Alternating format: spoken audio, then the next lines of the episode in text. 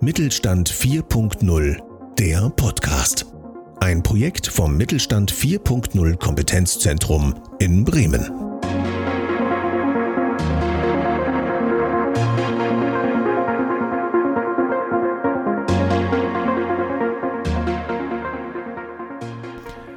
Heute steht bei uns das Thema Prozesscoaching auf dem Programm. Wie und warum müssen Prozesse gecoacht werden was hat das überhaupt mit Digitalisierung zu tun?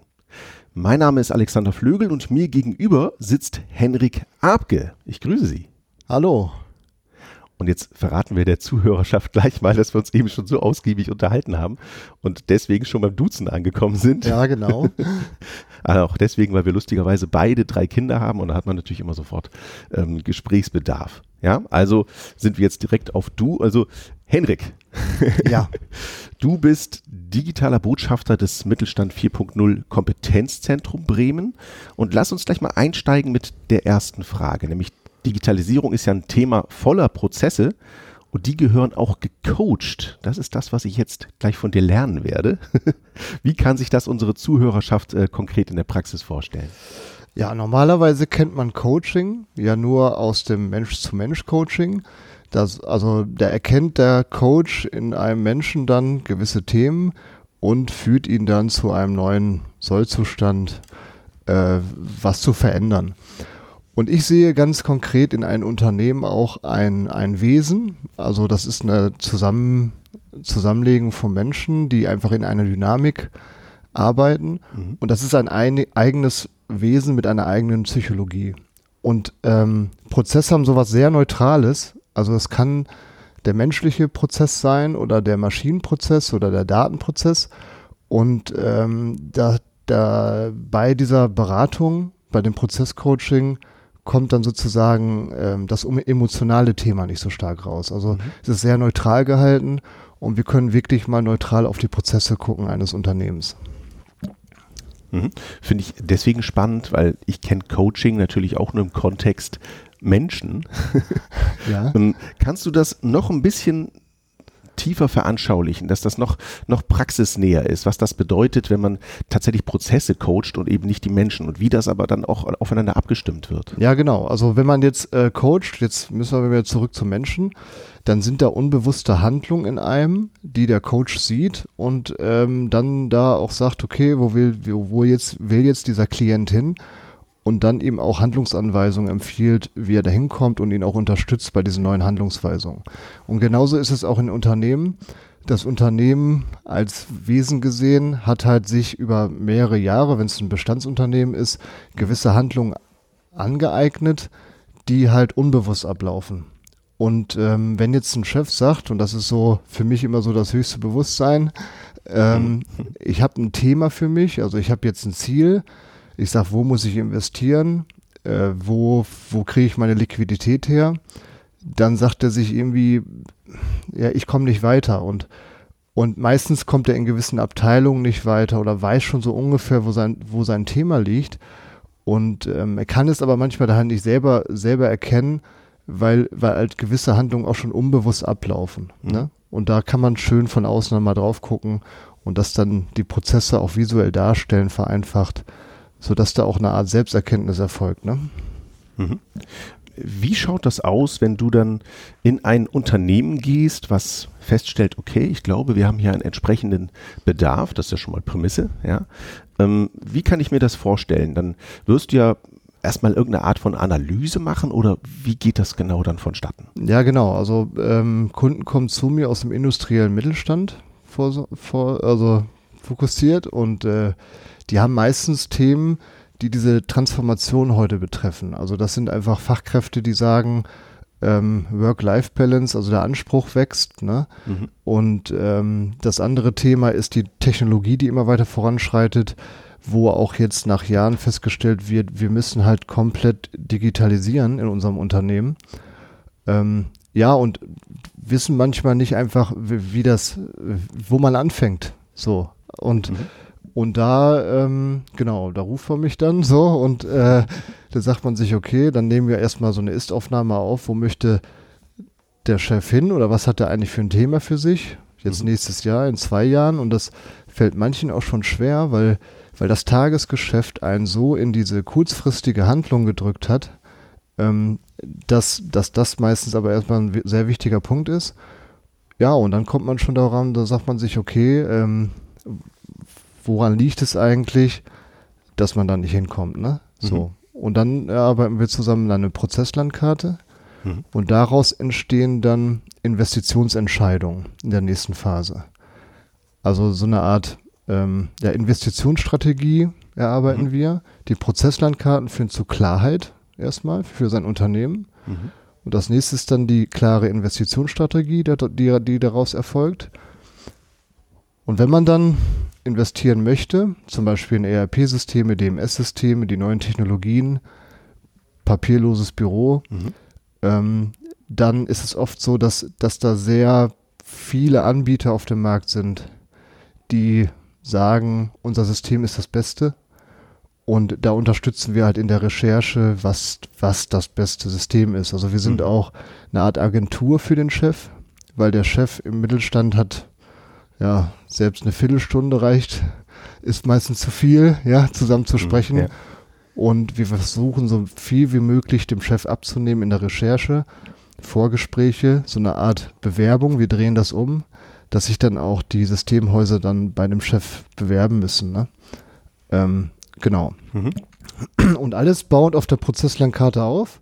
Ähm, wir kommunizieren mit den Ist-Prozessen und den Soll-Prozessen ähm, dann auch dem Dienstleister mal konkret, was deren Aufgabe in Zukunft ist. Mhm. Systemhäuser sagen, ja, äh, wir kriegen das hin, aber dann gehen wir konkret in den Prozess rein und erwarten dann auch von dem Dienstleister, dass er diesen Sollprozess erfüllt mit dieser Software und das auch begleitet. Ne?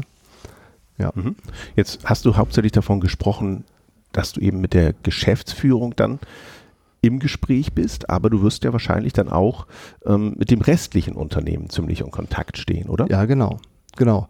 Also wenn man sich jetzt mal so Mittelstände ab äh, ähm, vorstellt, die haben vielleicht Vorarbeiter, die haben also interne ähm, Gruppenleiter, Führungskräfte, mhm. dann ähm, detaillieren wir die Prozesslandkarten mit den Führungskräften meistens aus, weil die dann tiefer drin stecken in diesem Bereich. Mhm. Und das machen wir dann auch ähm, oft online. Also wir sind ja auch durch Corona, haben wir unsere Stärke auch erkannt. Mhm. Und ähm, genau, und detaillieren das sehr stark aus und sind da in der Abstimmung. Ne? Genau, da ist der Chef dann meistens erstmal raus, aber man trifft sich dann halt jeden Monat, um dann auch äh, über den Fortschritt zu berichten. Ne? Mhm. Dass dann zum Beispiel ein ERP-System oder ein CRM dann so weit ist, dass es wirklich dann implementiert ist ins Unternehmen? Oder wie lange wird dann letzten Endes äh, begleitet? Also du merkst, wir gehen jetzt so schon in Richtung der, der Ergebnisse. Was kommt am Ende dabei raus? Genau, also das erste ist, dass ähm, was wir liefern, der Mehrwert ist, dass ähm, der Unternehmer erstmal mehr Klarheit über sein Unternehmen ähm, bekommt, über die Prozesslandkarten. Dann führen wir ihn zu klaren Investitionsentscheidungen, weil er einfach eine sehr starke Datenbasis auch bekommt, was, mhm. was es so im Markt gibt. Dann investiert er und äh, dann begleiten wir ihn bei dem Bereich Fördermitteln. Da haben wir eine extra zwei fachkompetente Personen für, äh, wo er also sozusagen auch seine Liquidität schont und auch Zuschüsse zurückbekommt. Wir übernehmen die Bürokratie und äh, meistens ist dann ja das ERP-Systemhaus dann erst drin, ne? wenn wir mhm. jetzt mal dabei bleiben oder eine neue Maschine wird investiert. Ähm, das ist dann eine Phase, wo wir uns ein bisschen rausziehen und das eher überwachen und dann im Nachgang ähm, diese neuen Prozesse, die dort auch sag mal, durch die ganze Umstellung passiert sind, dann auch nochmal abbilden, die neuen Sollprozesse, ne? dass die dann auch wieder ISO-konform sind. Da kommen wieder meistens wieder im Spiel. Mhm. Jetzt habe ich eben schon ähm, noch gedacht, ich frage mal nach Fördermitteln. Jetzt hast du das Thema schon mal ein bisschen angerissen. Also ist völlig klar, das kommt bei dir dann auch mit drin vor, dass man schaut, wie kann man entsprechend die Möglichkeiten hier auch nutzen.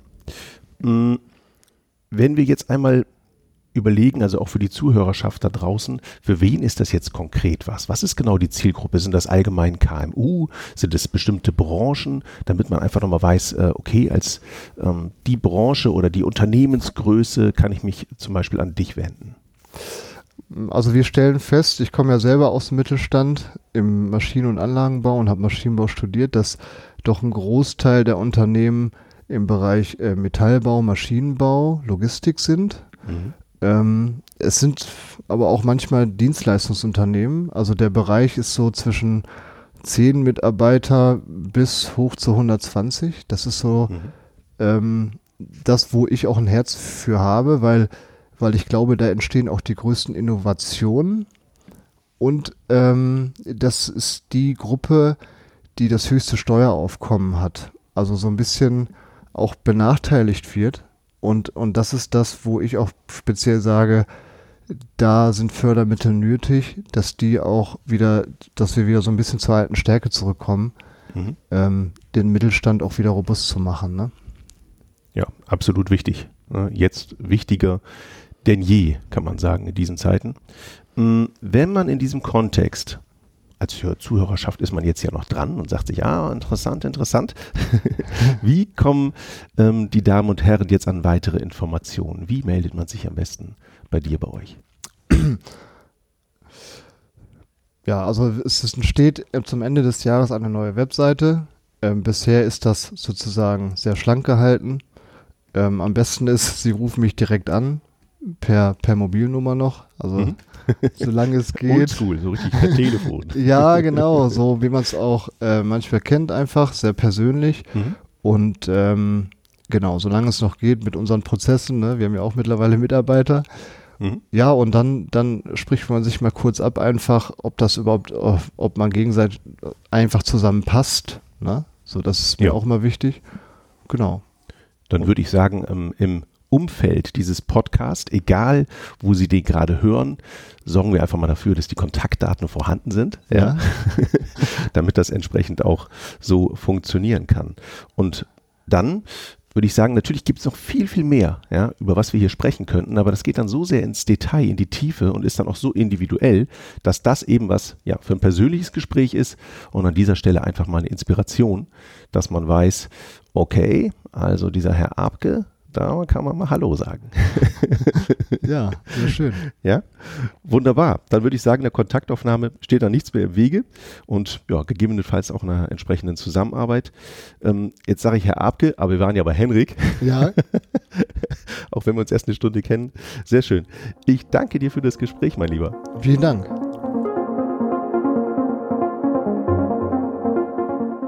Vielen Dank an Sie fürs Einschalten und für Ihr Interesse. Falls Sie noch mehr über Themen der Digitalisierung wissen möchten, schauen Sie doch gerne auf unserer Website vorbei. Dort können Sie sich über unsere kostenfreien Angebote informieren. Sollten Sie darüber hinaus Fragen oder Anmerkungen zum Thema Digitalisierung oder zu diesem Podcast haben, kontaktieren Sie uns gerne telefonisch oder per E-Mail. Und wenn Ihnen der Podcast gefallen hat, freuen wir uns, Sie auch beim nächsten Mal begrüßen zu dürfen. Bis dahin wünschen wir Ihnen viel Erfolg bei Ihrem Digitalisierungsprojekt.